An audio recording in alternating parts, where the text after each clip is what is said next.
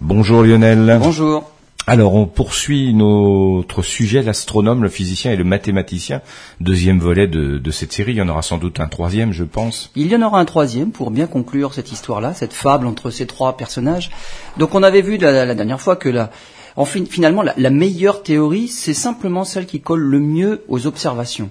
C'est pas la théorie avec un grand L majuscule et un T majuscule. Il n'y a pas une théorie. Il y a plusieurs façons de voir les choses. Et en fait, celle qui fonctionne le mieux, c'est celle qui explique ce que l'on voit, simplement. Hmm. Mais on peut voir les choses de différentes manières. Il n'y en a pas une qui serait la bonne.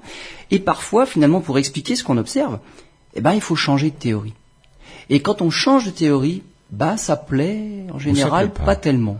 Mais, mais ça s'est passé euh, régulièrement dans l'histoire des sciences. Hein. Ça s'est passé régulièrement parce qu'il faut changer de, faut changer de paradigme en fait. Il faut, faut changer de vision de voir les choses et il faut se forcer à se dire que ce que l'on pensait avant n'est pas peut-être pas la bonne vision et il va falloir se, se, remettre au boulot pour voir les choses autrement et pour pouvoir progresser en science. Et donc ça s'est passé dans l'histoire et ça se passe toujours absolument aujourd'hui. Eh bien on en vient dans quelques instants. Alors, euh, Lionel, euh, vous allez nous parler des changements de théorie. C'est vrai que dans toute l'histoire des sciences, et on peut même dire, bon, notre sujet, votre sujet, c'est l'histoire des sciences, mais dans l'histoire de l'homme, à chaque fois qu'il y a eu un nouveau paradigme, de nouveaux principes, de nouvelles idées, ça a toujours été compliqué. Alors, nous en discutions hors micro, nous étions partiellement d'accord. Moi, je vous disais que c'était, euh, pas que ça, hein, je vous disais que c'est sans doute dû à la structure de notre cerveau qui fait que s'il n'est pas en sécurité, s'il n'est pas habitué à des idées, s'il n'est pas, qu'il a bien intégré, il n'aime pas le changement. Oui, mais pas que. Si, on, prend, si on prend Copernic, Galilée, Giordano Bruno, hmm. ce ne sont pas leurs propres idées qui les ont empêchés d'avancer, c'est simplement le monde et donc l'environnement. C'est l'Église à l'époque qui les empêchait de dire ce qu'ils pensaient réellement et l'Église allait à l'encontre de la science qui paraissait pourtant évidente et c'était un système héliocentrique et non pas géocentrique à l'époque. Donc ça ne vient pas que des scientifiques eux-mêmes qui eux, hmm. a priori, sont souvent plutôt ouverts d'esprit, ils peuvent accepter ou non les théories des autres, mais en tout cas ils ont toujours de bons arguments à opposer, mais parfois c'est leur environnement qui font que ces idées-là sont bonnes ou mauvaises, mais on en reviendra plutôt là-dessus dans une troisième émission. D'accord. Alors là, vous allez nous parler, pour parler des changements de théorie, euh, de Galilée, la relativité du mouvement. ça n'a pas été de soi. Hein ça n'a pas été de soi. Alors pourtant, on avait l'air bien parti. À la fin du XIXe siècle, hein, dans les années 1880, Lord Kelvin lui-même, hein, lors d'une réunion à Londres autour de, la physique, il avait dit La science physique forme aujourd'hui, pour l'essentiel, un ensemble parfaitement harmonieux et pratiquement achevé. Euh, qu'est-ce qu'on faisait à l'époque? Il y avait la thermodynamique, l'optique, la mécanique, l'électricité, tout un, tout un ensemble en fait qui pouvait se réduire un système d'équations finalement assez simple. Euh, c'est exactement ce qu'avait fait James Maxwell. Il avait réuni l'électricité, l'optique et le magnétisme en un seul système d'équations. Et on avait à l'époque pensé que ça y est, on arrive au bout de la, de la science, au bout de la physique, on a tout compris dans, dans l'univers.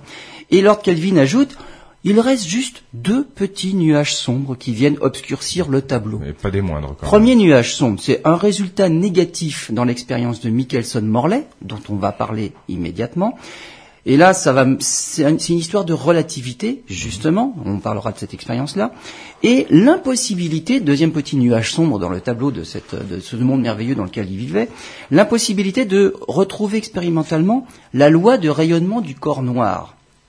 Là, c'est quand on étudie un peu la thermodynamique, on fait chauffer un corps, il va rayonner. Et en fonction de la température, il va rayonner dans différentes longueurs d'onde. Et expérimentalement, on ne retrouvait pas du tout ce que l'on avait prévu avec les équations. Et là, ça a mené à ce qu'on a appelé en 1911 la catastrophe ultraviolette. Ça, ça a mené à des infinis dans les équations.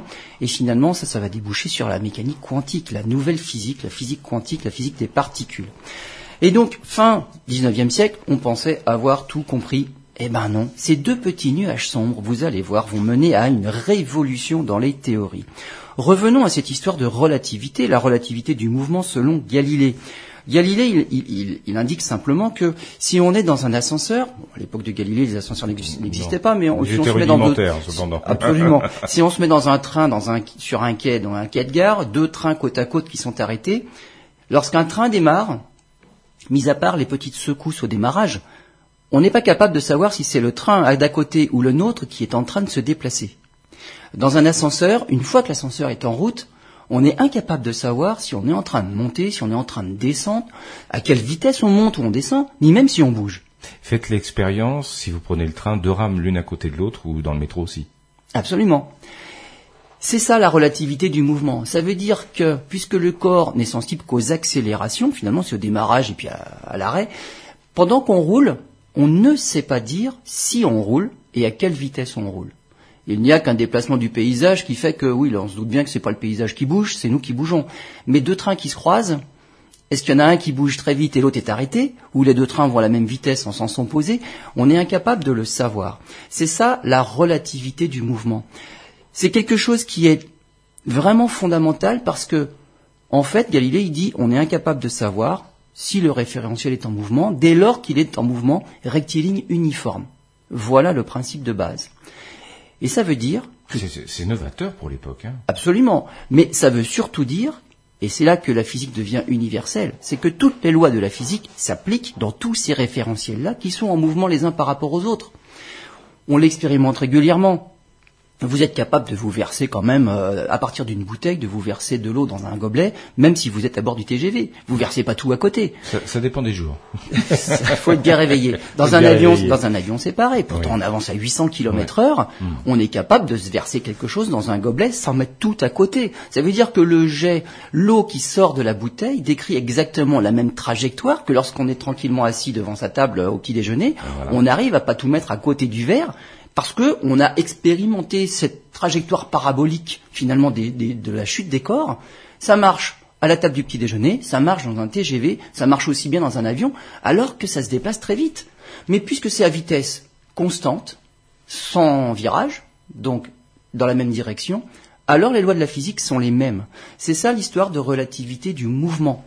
Faites expérience en plein virage, si l'avion tourne, là vous allez voir, c'est un petit peu autre chose. Là, la trajectoire est tout à fait parabolique, mais dans un référentiel qui change de direction. Et là, c'est pas la parabole de l'eau qui sort de qui sort de la bouteille qui change. C'est simplement le référentiel qui a changé de direction pendant ce mmh. temps-là. C'est comme ça qu'on se fait écraser euh, mollement contre une vitre quand on tourne violemment en voiture. On avance tranquillement, mais on a l'impression qu'on est écrasé, ce qu'on appelle une force centrifuge. En fait, c'est une force d'inertie, c'est pas une vraie force. Mais si la voiture change de direction alors que le corps n'a pas envie, on est écrasé contre la vitre extérieure au, virage. Donc ça, ce sont des forces. Ce n'est plus justement un référentiel, on va dire normal entre guillemets, d'après Galilée, s'il y a des virages. Là, il y a apparition, apparition d'accélération, et ça change tout. Mon propos ne s'applique plus. Ce qu'a dit Galilée, c'est que justement, bah, des référentiels simples comme ça en mouvement l'un par rapport à l'autre, on est incapable de dire bah, si on est plutôt en mouvement, si on ne se déplace pas ou à quelle vitesse on va. Einstein avait un petit peu finalement euh, amélioré cette vision des choses. Et, euh, il a dit que la, la, relativité du mouvement comme ça ne doit pas s'appliquer uniquement aux phénomènes mécaniques. À l'époque, mécanique, c'est des choses qui se déplacent donc de, la théorie de mouvement. Ça doit aussi s'appliquer aux phénomènes électromagnétiques que l'on connaissait maintenant à l'époque, à la fin du XIXe siècle. et donc, en particulier la lumière, qui est un, une onde électromagnétique. Et la lumière, on va dire, c'est une toute petite partie du spectre électromagnétique, hmm. puisque c'est juste la partie visible qu'on appelle la lumière. La lumière doit aussi respecter ça. Et là, l'idée, ça a été de se dire, puisque dans les expériences de Galilée, par exemple, si je suis assis dans un, dans un train qui avance à 300 km heure, j'avance à 300 km heure par rapport au quai. Mais si je cours dans le train, dans le couloir du TGV à 20 km heure par rapport au quai, je vais avancer à 320 km heure. Il y a additivité des vitesses. Hmm. Ça, ça paraît intuitif, ça paraît normal. Hmm. Si on applique le principe de relativité, c'est-à-dire qu'on n'est pas capable de savoir si on bouge ou pas, si on inclut les phénomènes électromagnétiques dans cette, dans cette histoire-là, Attention, la lumière, si elle se déplace plus ou moins vite, finalement, ça fait un effet Doppler, et on est capable de savoir si ça se déplace vers le rouge ou vers le bleu, et donc à quelle vitesse on va. Et donc là, ça viole le principe de relativité qui dit qu'on n'est pas capable normalement de savoir à quelle vitesse on va. Einstein, là, a quand même lancé un petit pavé dans la mare, et il y a eu une expérience à la fin du, du 19e siècle, toute une série d'expériences de 1880 à 1887 qui sont les expériences de Michelson-Morley. Alors Michelson d'abord tout seul, puis ensemble, Michelson et Morley à la fin du XIXe siècle. Il s'agissait à l'époque de faire interférer euh, la, lumière en fait. On savait faire de l'interférométrie, c'est-à-dire deux rayons lumineux qu'on arrive à mélanger, c'est ce qu'on appelle interférer, on arrive à savoir si les deux sont à la même vitesse, pas à la même vitesse, et s'il y a déphasage. C'était quoi le principe de l'expérience à l'époque? C'était on envoie un faisceau lumineux dans la direction dans laquelle avance la Terre. Donc là, on a la vitesse de la lumière plus la vitesse de déplacement de la Terre, qui est 30 km à chaque seconde. Par rapport à la vitesse de la lumière, c'est pas énorme, c'est 300 000 km par seconde pour la vitesse de la lumière, 30 km par seconde pour la vitesse de la Terre. Donc si on additionne ces vitesses, ça fait 330 000 km par seconde. C'est ça qu'on s'attendait à voir ou pas. Et un autre faisceau lumineux qu'on enverrait perpendiculairement à cette direction-là. C'est-à-dire que lui n'est pas assujetti à l'avancement, au déplacement de la Terre, il a juste sa vitesse de la lumière tout seul. Donc on envoie deux faisceaux lumineux dans des directions perpendiculaires, on les renvoie vers un détecteur, et on regarde s'il y a interférence ou pas, si l'un a été déphasé par rapport à l'autre, justement à cause de cette additivité des vitesses. C'est ça l'expérience de Michelson-Morley. Le résultat est négatif. La lumière, quelle que soit la direction dans laquelle on l'a envoyée, n'a pas changé de vitesse. La vitesse de la lumière est constante dans tous les référentiels, qu'ils soient en mouvement ou pas les uns par rapport aux autres. Alors là, ça a posé un petit problème. Là, on s'est dit donc, avec la lumière, on ne peut pas faire simplement une addition des vitesses. La formule d'additivité, je vais y arriver, additivité des vitesses, ne fonctionne plus si on va avec la lumière, c'est-à-dire si on va très vite. Mais est-ce que c'est parce que cette théorie fonctionne si c'est une vitesse, si ce sont des vitesses inférieures à celles de la lumière? Finalement, on se rend compte que ça marche quand les vitesses sont très faibles. Voilà. La, la, la formule d'additivité ne fonctionne, on va dire, c'est une approximation de la vraie entre guillemets. Hmm. C'est une approximation de la bonne. Dans le cas où la vitesse est pas très très importante, finalement, on peut additionner. Si on se rapproche de la vitesse de la lumière, on peut plus additionner aussi facilement que ça. On n'a pas le droit de faire juste un plus entre hmm. les vitesses. Il faut utiliser une formule un peu plus élaborée, un peu plus compliquée, qui tient compte du fait que si la vitesse de la lumière est constante, quels que soient les référentiels, je vous rappelle que normalement une vitesse c'est une distance divisée par un temps, alors ça veut dire que la distance et le temps doivent varier dans les référentiels. Le temps n'est pas le même suivant les référentiels, suivant la vitesse à laquelle on se déplace. Ah, c'est Einstein qui a mis ça. Donc la relativité, on va dire facile de Galilée devient une relativité restreinte selon Einstein. Le temps va varier en fonction des référentiels. C'est quelque chose que l'on mesure. Par exemple, des satellites en orbite qui tournent à une certaine vitesse. Eux, ils vont vite. Alors ils vont pas si vite que ça quand même, mais à 28 000 km heure, des satellites se déplacent, ils vont plus vite, ils vont plus vite que nous, forcément. On doit tenir compte de, ce décalage temporel, de cette dilatation du temps pour ces satellites-là, notamment pour des satellites GPS il y a un décalage quand même de 7 microsecondes par jour. C'est énorme avec des, par rapport à des horloges atomiques qui seraient capables de mesurer des décimales mais bien plus éloignées de la virgule. 7 microsecondes, c'est énorme. Et c'est même énorme par rapport à la précision qu'on veut, qu'on veut attendre d'un satellite GPS qui doit nous positionner précisément. 7 microsecondes par jour, on doit en tenir compte. Et donc on arrive là quelque chose de tout à fait nouveau. C'est les physiciens qui ont dit, euh, là, il y a dilatation du temps, il y a aussi contraction des longueurs, parce qu'il faut que cette vitesse-là, qui est le quotient d'une distance par un temps, soit constant. Eh bien, le mathématicien avait déjà anticipé ça, et on trouve chez les mathématiciens un espace, on appelle ça comme ça, c'est l'espace de Minkowski il faut aller dans un autre espace qui n'est plus un espace euclidien comme celui qui est gentil pour Galilée, pour Newton. Bah, l'espace quotidien dans lequel, quand on trace un triangle sur une feuille, ça fait, la somme des angles fait 180 degrés. Hmm. Il y a un autre espace qui s'appelle l'espace de Minkowski, et là, le temps est un paramètre, le temps est variable, et il faut en tenir compte. Voilà une, bah, là c'est plus qu'une évolution, c'est un peu une révolution, c'est un peu contre-intuitif. Mais on ne voit apparaître ces phénomènes-là que si on va très vite, que si on se rapproche de la vitesse de la lumière, ce qui n'est pas notre quotidien. Et c'est pour ça que l'approximation galiléenne, newtonienne de tout ce dont on a vu jusque-là, ça marche. D'accord. Euh, j'aimerais bien que vous citiez quand même euh, ce que Einstein euh, a dit à propos de cette variabilité du temps bah, Le temps, on vient de dire, le temps est variable. Et donc, lors d'une conférence, on a demandé à Einstein, mais quelle est la différence entre le temps et l'éternité? Et Einstein n'était quand même pas avare de bons mots, il en, a, il en a dit quand même tout au long de sa carrière. Et il lui a répondu ceci, Cher monsieur, je devrais consacrer tout mon temps à vous l'expliquer, et il vous faudrait une éternité pour le comprendre. Quel humour. On se retrouve dans quelques minutes. Lionel, alors vous nous avez parlé de Galilée, d'Einstein, euh, de la relativité, euh, du mouvement. Et que tout allait bien dans le meilleur des mondes à la fin du 19e siècle. C'était une théorie. Hein. Mis à part quelques petits nuages. C'est-à-dire Un autre petit nuage, donc on a parlé du problème de la vitesse de la lumière qui était constant. Voilà. Il a fallu faire des maths dans l'espace de Minkowski. Hmm. Pas de chance pour certains, c'est moins facile que dans un espace euclidien. Euh, autre petit nuage, enfin à l'époque ce n'était pas un nuage, c'était juste euh, bah, finalement un, problème dans la théorie, et puis on lançait les observateurs à la poursuite des observations pour pouvoir expliquer le phénomène. On, a observé euh, au 19e siècle des, perturbations dans l'orbite d'Uranus. À l'époque, en appliquant simplement les, les, formules de Newton et donc la gravitation, ces petites perturbations dans l'orbite d'Uranus, avec des forts en calcul, notamment Urbain Le Verrier, ont mené à la découverte de Neptune.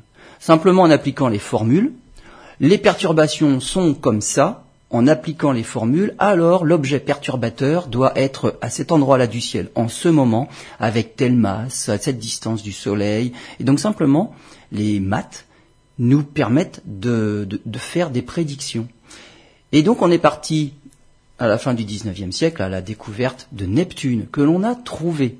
Donc, on va dire, euh, les physiciens, aidés par, on va dire, tout un tas de formules mathématiques, ont réussi à faire des prédictions et à découvrir une nouvelle planète.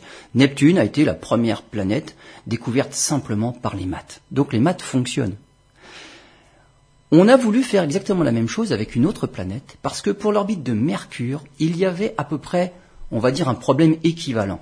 Ce n'était pas le même problème, pas des perturbations comme on observe pour Uranus, mais Mercure évidemment décrit une ellipse autour du Soleil, ça c'est la première loi de Kepler, et cette ellipse-là, elle-même, bouge.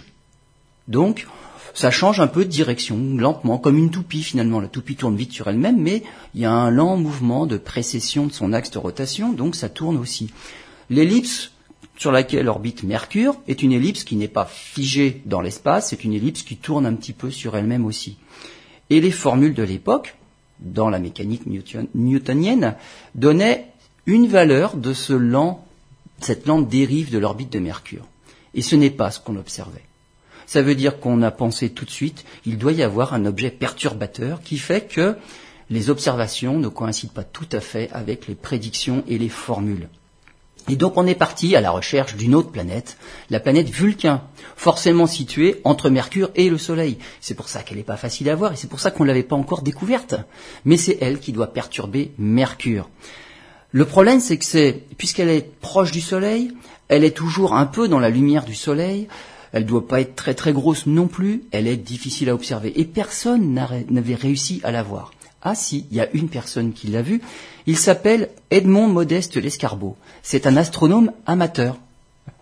Et là, les amateurs, comme quoi, ils sont Mais hein. les, amateurs ont, du temps, on va dire, mm. pour l'observation. Ils n'ont pas de sujet très précis, finalement, et puis ils n'ont pas un chef ou un patron de labo, un chef de laboratoire qui leur dit euh, le thème, aujourd'hui c'est ça le sujet, il faut s'occuper de ça. Sinon, on nous coupe les crédits, donc on peut pas faire n'importe quoi, on peut pas faire ce qu'on veut, surtout. Les amateurs, euh, c'est vraiment, ils font ce qu'ils veulent, ils sont tout seuls dans leur, chez eux, dans leur observatoire, ils font ce qu'ils veulent.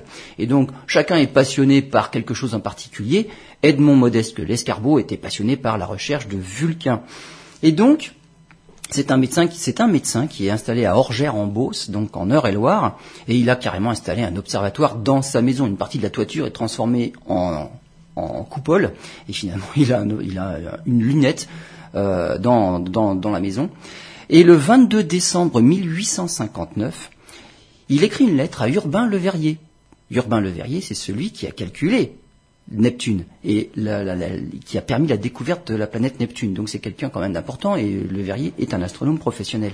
Et euh, Edmond Lescarbot écrit une lettre à Urbain Le Verrier dans laquelle il dit avoir observé la planète Vulcain le 26 mars 1859 entre euh, le Soleil et la planète Mercure. La lettre, il l'a envoyée en décembre 1859 en signalant qu'il avait fait une observation le 26 mars 1859. voilà. Hein. Pourquoi attendre si longtemps? Alors en fait, il l'explique dans sa lettre. L'espoir de revoir le petit astre dont je vais parler m'a fait différer jusqu'ici pour en donner connaissance. Je ne crois pas devoir attendre plus longtemps. La planète paraît comme un point noir d'un diamètre circulaire bien arrêté. Son diamètre angulaire, vu de la Terre, est très petit. Je l'estime bien inférieur au quart de celui que j'ai vu à Mercure, avec le même grossissement appliqué à ma lunette, lors de son passage devant le Soleil le 8 mai 1845. Ce qu'il a observé, c'est un transit, ce qu'on appelle un transit. Oui, oui, oui. Le 11 novembre dernier, euh, Mercure est passé devant le Soleil. Mercure a fait un transit devant le Soleil. Bon, malheureusement, les conditions climatiques sur la France n'ont pas facilité les observations de ce fameux transit de Mercure. Eh bien, il a observé un transit de, de, de Vulcain le 26 mars 1859. Comme Vulcain est une planète qui est proche du Soleil, beaucoup plus proche que Mercure, finalement, des transits, il doit y en avoir beaucoup plus. Hum. Il en avait observé un là et il attendait ben, un autre finalement pour affiner ses observations. Il l'a jamais Il a fini, bah, il a fini par euh, écrire quand même à Urbain Le Verrier en disant bon bah j'arrête d'attendre et puis voilà les résultats. Dans sa lettre a été publiée. Urbain Le Verrier, en recevant sa lettre, d'ailleurs, s'est déplacé carrément à Orgère-en-Beauce pour aller visiter Edmond Lescarbot, pour aller voir ses installations, pour lui demander comment il s'y était pris, en fait, euh, comment il avait fait de la science. Et il s'est rendu compte que ben, les observations sont quand même rigoureuses. Edmond Lescarbot, c'est un médecin. On va dire, c'est quand même quelqu'un qui, au niveau scientifique, bon, il tient un peu la route, il est rigoureux, il fait pas n'importe quoi dans les, prescriptions. Et ben, en tant qu'astronome amateur, il n'a pas fait n'importe quoi non plus. Il est capable d'étayer ses observations, de donner, on va dire, des détails pour la planète Vulcain qu'il a observée. Et donc, euh, Urbain Le Verrier va publier la lettre d'Edmond Lescarbot et il va y ajouter une réponse. Et cette réponse-là, on va la trouver dans un extrait du compte-rendu du 2 janvier 1860 des, euh, de l'Académie des sciences. Oui. Et on peut le retrouver actuellement même sur Internet. Donc c'est Internet euh, de ce côté-là, c'est quand même quelque chose de fantastique. Il y a beaucoup de documents historiques qui ont été numérisés que l'on peut retrouver. Et on a la réponse d'Urbain Le Verrier. Et Urbain Le Verrier, donc, accorde foi à ce- au dire d'Edmond Lescarbot, mais pour autant, il va dire, si la planète a cette taille-là, si Vulcain a cette taille-là, alors elle n'explique pas les perturbations observées sur l'orbite de Mercure. Ça ne marche pas. Euh, pour autant, personne n'a pu euh, faire d'autres observations de Vulcain. Et Vulcain va finalement disparaître euh, peu de temps après. Et pourquoi Vulcain va disparaître? Ben Parce que, on va dire, c'est Étienne Klein qui, qui a la réponse à cette histoire-là. Et Étienne Klein va dire, la nature acceptera de se conformer aux équations ou il faudra changer d'équation? Il y avait un problème dans l'orbite de Mercure et on a cherché bah, la nature, une autre planète qui perturbait. Est-ce que la nature a accepté de se conformer aux équations? Non, Vulcain, si même elle avait existé, n'était pas assez grosse, pas assez massive pour perturber de la sorte Mercure. Donc il va falloir changer les Qu'est-ce qu'il a équations. vu alors? Il a vu peut-être un artefact. Mercure est Oui. déjà pas grande dans un Mm. instrument, même de bonne qualité. Quelque chose qui est même pas le quart de la taille de Mercure, qui passe devant le Soleil. Il y a de la diffraction lumineuse. Ça fait vraiment une toute petite chose.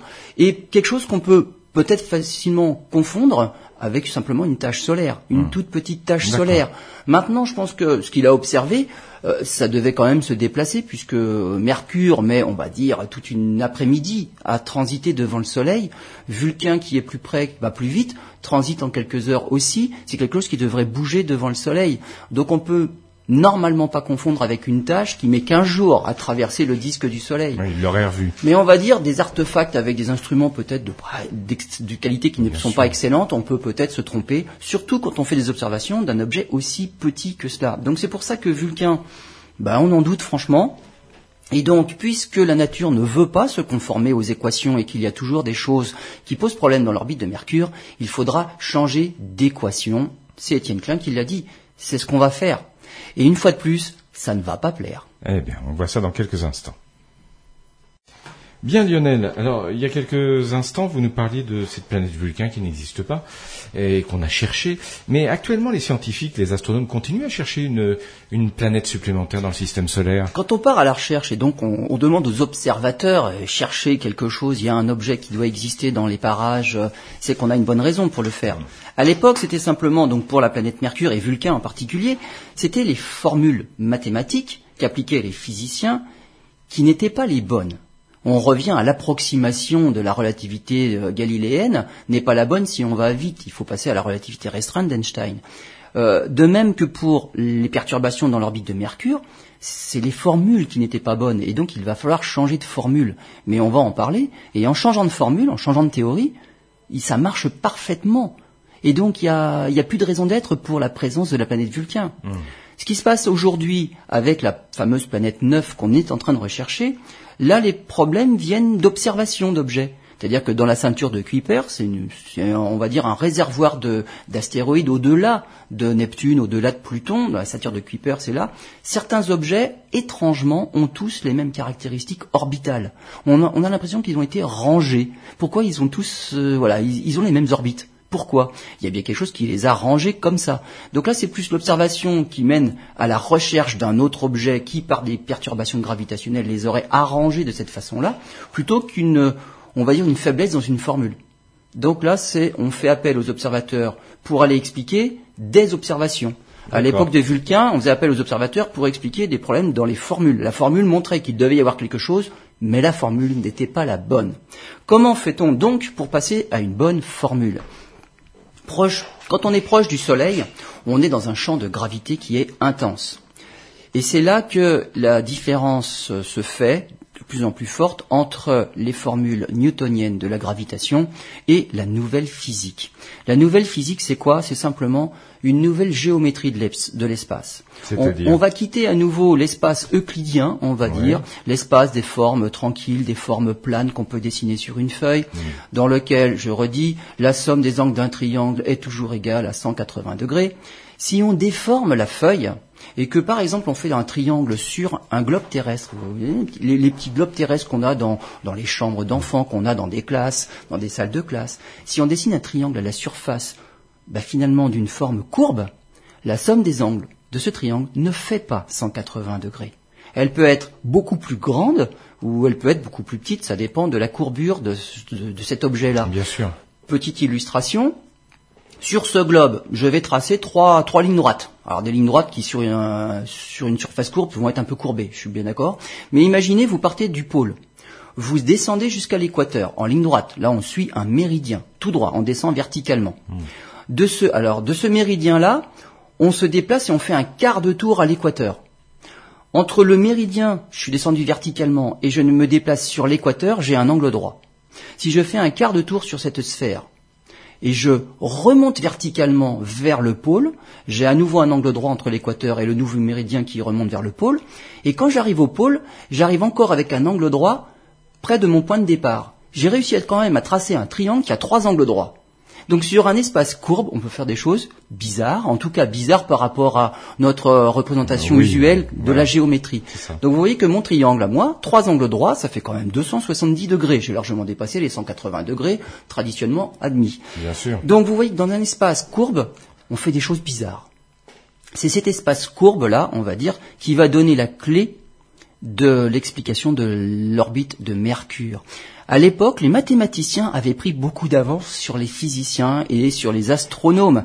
Et notamment, cette espèce courbe, c'est un espace de Riemann. C'est un, Bernard Riemann, c'est un mathématicien allemand qui a vécu de 1826 à 1866 lui, il a fait des maths dans ces espaces courbes dans lesquels on peut faire des triangles à trois angles droits.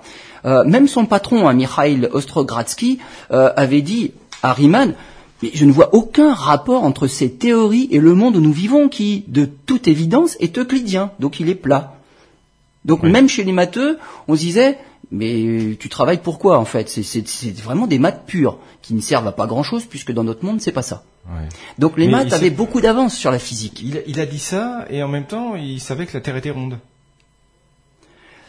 Oui. Est-ce que ça non, non, bien sûr, si si. mais dans un espace courbe, euh, on peut faire des choses bizarres. Maintenant, dans notre espace à nous, dans notre vie quotidienne, on ne se rend pas compte tellement de la ah, rotondité de la Terre. Finalement, que la Terre soit plate, ça nous convient tout à fait pour notre vie de tous les jours, même si la Terre est ronde. Mais on ne va pas tracer des triangles qui font euh, qui font des, milliers de kilomètres euh, de côté. Oui, c'est pour ça qu'il disait le monde où nous vivons. Dans lequel nous, nous vivons.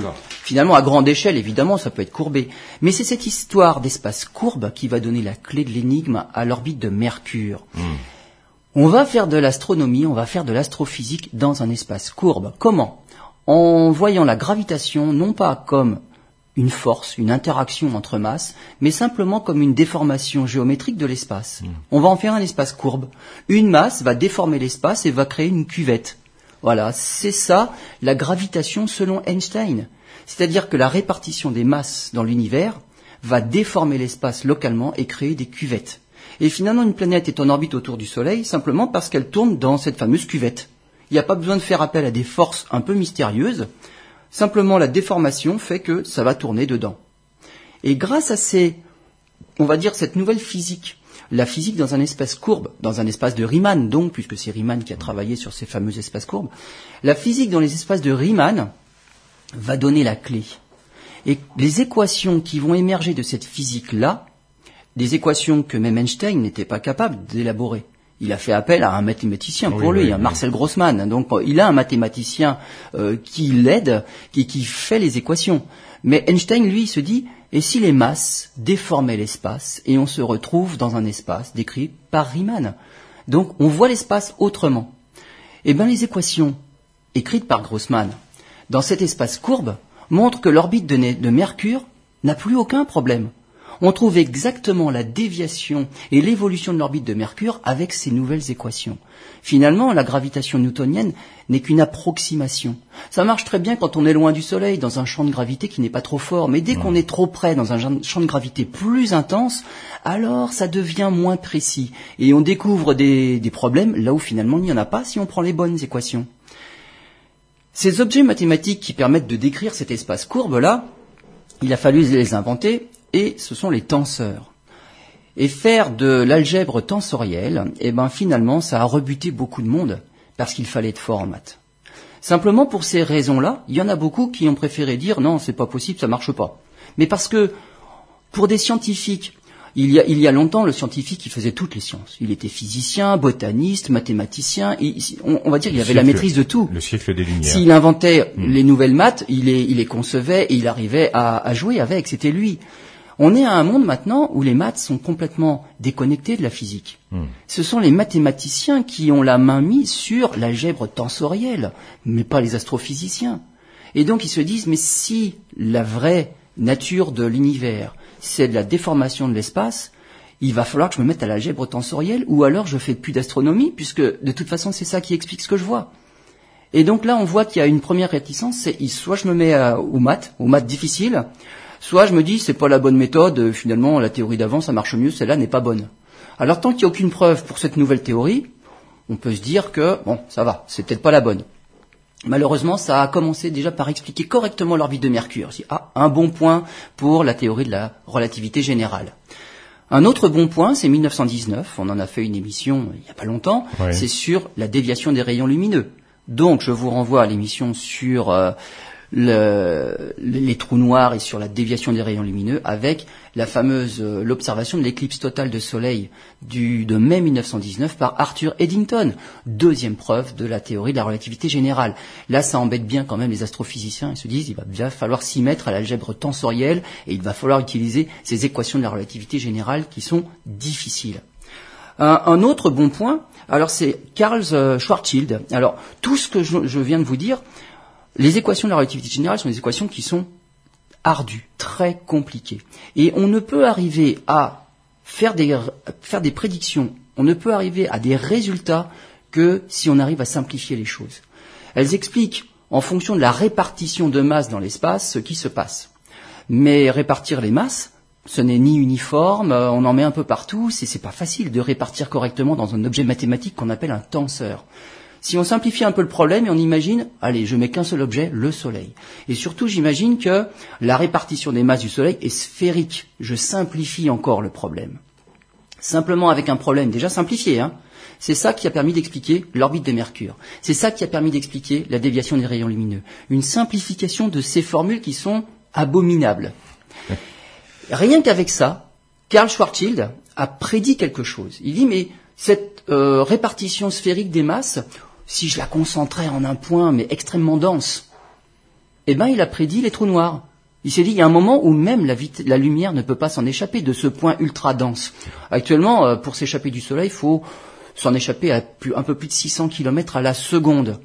Mais Karl Schwarzschild, à partir des, des, équations de la relativité générale, a dit, mais si cette masse-là était réduite dans une petite boule de 6 km de diamètre, alors rien ne pourrait s'en échapper. On aurait un mini trou noir.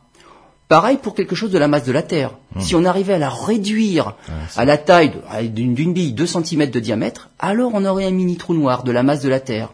Ça, ce sont de la théorie. C'est vraiment à partir des maths, si je condense la matière dans un espace aussi réduit, alors j'obtiens des mini trous noirs. Ce rayon-là, calculé par Karl Schwarzschild, porte désormais son nom, ça s'appelle le rayon de Schwarzschild. La, Terre ne deviendra jamais un trou noir, hmm. le Soleil ne deviendra jamais un trou noir. Par contre, des étoiles très massives peuvent devenir des trous noirs. Et donc, c'est quelque chose qui existe, et on a parlé aussi des trous noirs dans une précédente émission, mais voilà, c'est simplement une des simplifications des équations de la relativité générale. On arrive dans certains cas à obtenir des résultats, on va dire, de manière analytique. On peut faire les calculs et mener les calculs mmh. jusqu'au bout. Dans la majorité des cas, c'est trop compliqué et même les équations, parce que on dit les équations, en fait il y a une équation, mais le tenseur c'est un objet mathématique compliqué qui permet de faire plein d'équations. Donc les équations de la relativité générale sont en règle générale compliquées et ne mènent pas à des résultats faciles. Un autre, une autre prédiction des équations de la relativité générale, et on en parlera dans la prochaine émission, c'est l'expansion de l'univers.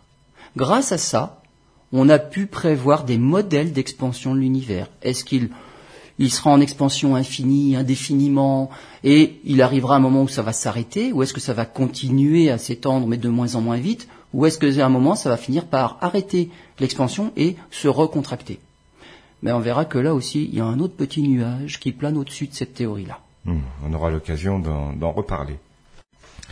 Lionel, dans cette dernière partie, vous allez nous parler d'une autre théorie, la mécanique quantique. Quantique, exactement. C'était l'autre petit nuage de Lord Kelvin à la fin du 19e siècle. Euh, voilà, le, problème de, ce qui se passe plutôt euh, à l'échelle de l'atome.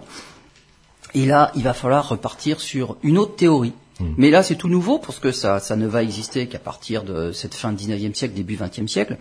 Et on, on part d'un modèle, l'atome de Bohr, Niels Bohr. On imagine, alors c'est un modèle bien sûr simplifié, mais comme toutes les représentations mentales, ça permet de comprendre les choses, d'expliquer déjà les choses, même si par la suite, il faut faire évoluer un petit peu le modèle. Mais au départ, mieux vaut avoir un modèle qui, marche bien dans les esprits. L'atome simple de Bohr, c'est simplement euh, le noyau de l'atome, comme le Soleil, et les électrons qui sont en orbite autour du noyau de l'atome, comme les planètes. Donc c'est un modèle planétaire finalement, un, midi, un mini modèle planétaire, comme le Soleil et les planètes, le noyau et les électrons. Ce modèle de bord découle d'un modèle précédent, c'était le modèle de Rutherford, qui ne fonctionnait pas à l'époque, parce que quand un électron tourne autour de quelque chose, il perd de l'énergie, et dans le modèle de Rutherford, bah, il devait fatalement euh, s'étaler sur le noyau, il devait tomber sur le noyau. Ce que n'observait pas, puisque les atomes sont en général très stables, et l'électron n'a aucune envie de changer d'orbite. Avec le modèle de Bohr, on a introduit quelque chose de tout à fait nouveau, c'est que pour changer d'orbite, finalement, passer, on imagine, de l'orbite de Mercure à l'orbite de Vénus, on saute une orbite, mais il faut alors, on ne peut changer d'orbite qu'en émettant ou en réémettant de l'énergie, sous forme de lumière, des photons. Eh bien, quand on fait ça, l'électron sur son orbite est stable, il n'a pas de raison de spiraler et de tomber sur le noyau, et pour qu'il change d'orbite, il lui faut absorber ou donner de l'énergie. Eh ben, ça explique tout à fait les spectres lumineux. C'est-à-dire quand on observe la lumière du soleil, on voit tout un tas de bandes noires. Eh bien, ce sont des, c'est de la lumière qui a été absorbée par, on va dire, l'atmosphère externe du soleil. Et cette lumière absorbée, bien sûr, par des éléments qui figurent dans cette atmosphère, euh, ça va, c'est de la lumière en moins. Dans le spectre qu'on observe depuis la Terre, ça va faire des bandes noires. C'est un peu le, code barre de. C'est le code barre chimique des éléments. Donc le tableau périodique des éléments de Mendeleïev, vous avez un code barre parce que autour de chaque noyau, autour de chaque élément, les électrons, eh ben, sont sur des orbites bien définies. Quand je dis un électron, il passe d'une orbite à une autre. Il ne peut pas passer d'une orbite à la moitié d'une orbite. Il ne peut pas être entre deux. Contrairement à ce qui se passe dans le système solaire, il pourrait y avoir une planète entre Vénus et la Terre. Mmh. Il n'y en a pas, mais il pourrait. C'est pas une orbite interdite. Euh, si on prend n'importe quel atome, l'atome d'hydrogène pour parler du plus simple, euh, l'électron il est sur l'orbite la plus basse. S'il passe sur l'orbite d'après, euh, il n'a pas le choix, il va pas tomber entre les deux. Il n'y a, pas d'orbite possible entre les deux. C'est-à-dire qu'il y a un nombre d'orbites bien déterminé, et le saut d'une orbite à l'autre n'est pas n'importe quoi. Donc ça varie par paquet d'énergie. L'énergie n'est pas continue et on ne peut pas aller n'importe où. Et c'est ça le paquet d'énergie, le quantum d'énergie, qui donne le nom de mécanique quantique. On va réfléchir par quanta d'énergie. Tout va être quantifié. Donc voilà l'émergence de la mécanique quantique. Pour parler de, cette euh, mécanique quantique, il va falloir aussi élaborer une mathématique. On a parlé de l'espace de Minkowski. Alors, chez les mathématiciens, c'est Minkowski pour la relativité restreinte, l'espace de Riemann pour la relativité générale, et là, déjà, on s'arrache les cheveux. Là, c'est un autre modèle mathématique, un autre espace de mathématiques dans, l'ensemble, dans la théorie des ensembles, c'est l'espace de Hilbert. Et donc, tout ce qu'on a découvert, tout ce qu'on a réussi à faire avec la mécanique quantique, s'applique au, on va dire, à, ce qu'a prédit, à ce que l'on trouve dans le modèle mathématique de l'espace de Hilbert. La superposition des états, des choses comme ça, c'est, on va dire, c'est euh, c'est linéaire, c'est une algèbre linéaire où on peut superposer des choses différentes. Et donc en mécanique quantique, ça, ça sous-entend la superposition de plusieurs états. C'est quelque chose qui est pas du tout facile à comprendre, c'est l'histoire du chat de Schrödinger. Tant qu'on n'a pas regardé comment il est, il est à la fois mort et vivant. C'est la superposition des états. Dès qu'on fait une observation, on va écrouler tous ces états-là pour une observable donc, et on va voir qu'un seul des états. Donc tous ces états-là qui, qui existaient simultanément, tant qu'on n'observe pas, vont se réduire. Il y a une projection donc euh, sur l'espace des observables et il ne reste plus qu'un seul état possible. Et là, quand on va ouvrir la boîte, on verra bien si le chat est vivant ou mort. Voilà, juste juste pour dire à nos auditeurs, pour illustrer, c'est que quand vous pensez à un sujet, à quelque chose, euh, vous savez pas son état, vous savez pas si c'est réalisé ou pas. Je sais pas si, par exemple, euh, votre télé fonctionne alors que vous n'êtes pas là. ça se trouve, elle fonctionne et elle fonctionne pas.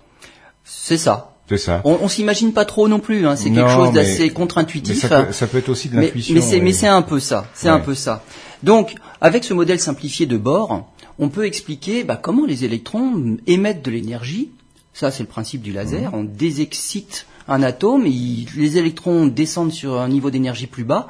En descendant sur un niveau d'énergie plus bas, ils émettent de la lumière. Les lasers, c'est exactement ça. C'est de la lumière stimulée. C'est-à-dire qu'on les met tous à un niveau plus élevé, et ils descendent tous en même temps et de la même façon à un niveau plus bas. On a une lumière cohérente. Ils émettent tous la même lumière. Ça, c'est le principe du laser. Donc vous voyez que ça marche plus bien, ça. Hein.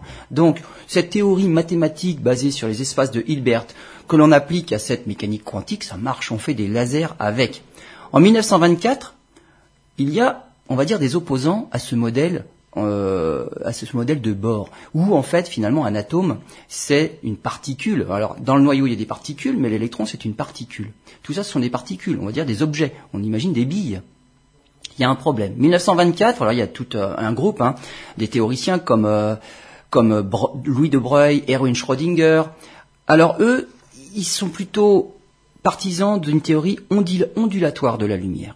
C'est-à-dire que les ondes, ça peut se diffracter, ça peut se réfracter, ça peut interférer. Avec des billes, donc des particules, il n'y a pas d'interférence possible.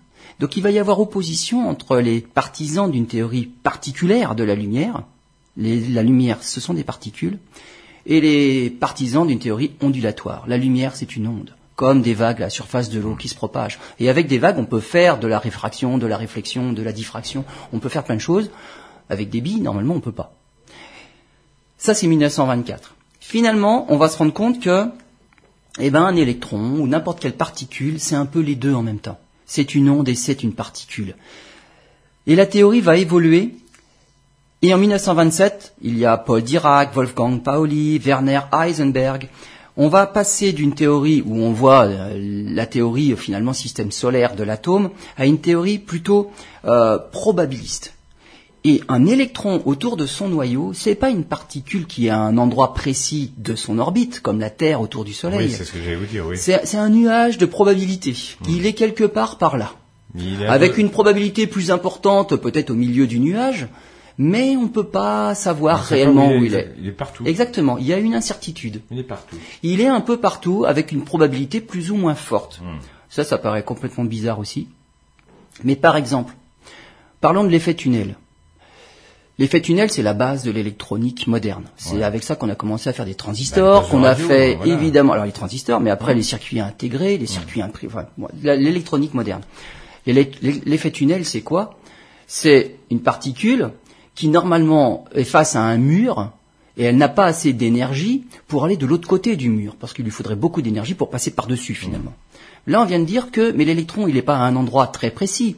Il y a un nuage de probabilité de présence. C'est-à-dire que, on va dire, au maximum de probabilité, il est peut-être au pied du mur, mais tout autour de lui, eh ben, il y a une probabilité non nulle d'être présent, notamment de l'autre côté du mur. Ben oui, il est présent aussi de l'autre côté du mur.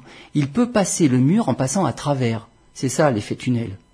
Mais ça paraît bizarre, Mais heureusement l'effet tunnel existe et on a fait des transistors avec. Sinon, Donc les radio. transistors en électronique, c'est la base. Mmh. Le- ça fonctionne grâce à l'effet tunnel. Donc on a des choses comme ça, un petit peu bizarres. Donc on a une nouvelle théorie, c'est la fonction d'onde. Donc là, pareil. On a donc une théorie mathématique avec des opérateurs mathématiques et il faut être capable de calculer dans ces mathématiques-là.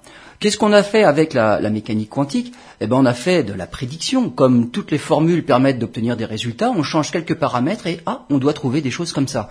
Bah oui, on a découvert des particules. Grâce à la mécanique quantique, on a fait des prédictions et depuis, les observateurs s'y sont mis, on a fait des découvertes. Le boson de Higgs, les quarks. Si on parle dans le noyau des neutrons et des protons, ce ne sont pas des particules élémentaires, les neutrons et les protons, puisqu'on peut, si on regarde à l'intérieur, voir qu'ils sont composés de trois quarks. Et les quarks, il y a plusieurs familles. Donc en fait, un proton n'est pas une particule élémentaire. Il y a des quarks à l'intérieur. Puis peut-être que dans les quarks, il y a autre chose aussi. En plus. Ah là, euh, voilà. Pour l'instant, on, On dit non. pas encore, hein. Mais euh, j'arrête pas de dire que voilà, Ouais, c'est au jour bah oui, d'aujourd'hui, on va dire jour non. Mais euh, peut-être que l'année prochaine, je vous dirai autre chose parce que ça aura évolué. Ouais. Et il faudra voir les choses autrement. Hmm. Et il faut rester ouvert à ces, ces visions-là. Ça se trouve, il n'y a pas de quark non plus. Peut-être qu'on pour, dira. pour l'instant, Ouais. on en est à et nos formules disent que bah a priori il y aurait rien d'autre au-delà du quark, c'est vraiment la particule la plus petite. On en est arrivé là. Hmm. Donc vous voyez que la mécanique quantique qui explique les choses à petite échelle, c'est la mécanique des particules, n'a rien à voir avec l'autre théorie, la théorie des grandes échelles, qui est expliquée relativement bien en tout cas par la théorie de la relativité générale. C'est inconcevable. Ces deux théories-là, non seulement mathéma- mathématiquement, n'ont rien à voir, il y en a une, bah, c'est quand même des objets, on sait où ils sont, on peut prédire longtemps à l'avance où ils vont se trouver. En mécanique quantique, on peut pas. C'est un nuage de probabilité et on peut pas faire des prédictions aussi précises qu'on veut. Donc à petite échelle, on a une physique essentiellement probabiliste basée sur des espaces de Hilbert. À grande échelle, c'est la gravitation qui règne et on a une physique, c'est la théorie de la relativité générale sur un espace courbe. Entre les deux, il n'y a rien. Elles sont incompatibles l'une avec l'autre. Et donc, on a deux physiques différentes qui vont expliquer des choses à différentes échelles. Où est la frontière entre les deux qui fait qu'on passe de l'une à l'autre? C'est assez flou aussi. C'est la recherche de la théorie unifiée, c'est ça? Mais, mais voilà, en fait, on se dit, elles sont tellement différentes, mais peut-être que ça viendrait d'une autre théorie qui expliquerait les deux. C'est peut-être deux pans différents d'une même, théorie. Oui. J'en reviens à ce que je disais tout à l'heure avec la lumière. C'était à la fois une onde et une particule. Ça a quand même bien déchiré les, les scientifiques à l'époque, qui ne pouvaient dire, pas se mettre d'accord. Euh, on en est encore exactement là. Pour vous donner une image, ce qu'on est en train de faire là, imaginez un cylindre. Vous éclairez le cylindre sur le côté. Qu'est-ce que vous voyez comme ombre? Un rectangle. Oui. Vous éclairez le cylindre par le dessus. Qu'est-ce que vous voyez comme ombre? Un disque. Oui. Euh, entre le disque et le rectangle, il n'y a aucun point commun. Il y en a un, il va faire appel à pi pour le disque, pour calculer Et le, pourtant, le- il y a le même objet. Et puis l'autre, c'est des angles droits. Et pourtant, c'est le même mais objet. en prenant du recul, on se rend compte, mais c'est la même chose. Oui. C'est deux faces différentes du même objet. En les projetant sur le mur, et là je parle de projection, mais dans le sens mathématique du terme, Mmh. on fait apparaître des choses qui semblent ne rien avoir en commun et qui pourtant viennent du même objet. C'est ça qu'on est en train de chercher. On l'a réussi pour la lumière. C'est étourdissant parce que ça veut dire que l'univers tel qu'on le connaît, c'est peut-être qu'un pan de la réalité, un Ben, pan d'une théorie. Mais on est obligé de se conformer aux observations déjà. Oui, on peut oui. pas inventer ce qu'on ne voit pas. Non. Donc Non, on non, est coincé dans les rapport- observations. Bah oui. On fait des théories qui expliquent les observations. On fait appel aux mathématiciens quand on est un peu bloqué parce qu'on n'a pas les, les équations qu'il faut. Donc on invente. Enfin, c'est pas qu'on invente. C'est Si on invente les maths, les maths c'est un langage qu'il faut inventer. On a toute un, une graphie particulière, on a des objets mathématiques, ça s'écrit avec des choses bizarres. Quand on a fini le lycée, on n'a pas appris grand chose. Enfin, hein. on, on, on l'invente, mais, mais On l'invente mais on trouve des solutions quand même. à donc- dessein. à- ouais, On l'invente à dessein. il existe. C'est-à-dire que quand on résolvait les équations il y a quelques siècles, on écrivait Mm. Euh, la chose qui est multipliée par 2 égale euh, 6, euh, bah, la chose c'est 3. Mm. On, on l'écrivait avec des mots les maths. Ouais. Depuis on a réussi à trouver un formalisme pour les équations et la chose on l'appelle x, c'est l'inconnu. On arrive à voilà, on a des signes, on a inventé des signes quand on fait de la- de- de- des différentiels, des intégrales, tout ça on a inventé. C'est- une commodité. Peut-être que dans une autre civilisation on aurait pu trouver d'autres signes, peu importe, c'est une convention. Mais c'est une convention avec laquelle, avec laquelle on a inventé des règles de- d'utilisation et quand on calcule une dérivée, on ne fait pas n'importe quoi avec les dérivés. Donc c'est une convention, ce sont des règles à apprendre et ça explique finalement les théories des physiciens et les observations des, astronomes. Donc ces trois personnages-là évoluent ensemble, pas du tout à la même vitesse. Parfois les maths sont bien en avance et on se demande ce qu'ils font. Et parfois la physique rattrape les maths, on se dit ah mais dans cet espace-là, ça nous explique nous euh, la forme de l'univers. Mais là actuellement, il y a quand même deux problèmes. Il y a l'unification entre la relativité générale, donc à grande échelle, et la mécanique quantique à très petite échelle. Et il y a encore des zones d'ombre, et pas des moindres, des sacrés nuages, dans la relativité générale, qui n'expliquent notamment pas pourquoi il y a de la matière noire et pourquoi il y a de l'énergie sombre, chose auxquelles on doit faire appel pour coller aux observations. Mais là, la relativité générale, ça marche pas trop. Donc soit il faut, comme l'a dit Klein, soit il faut la faire évoluer, Soit changer d'équation. soit il faut changer d'équation. On en est encore là aujourd'hui. Bon, ben on verra ça, ça donnera lieu à de nouvelles émissions. Merci Lionel, à bientôt.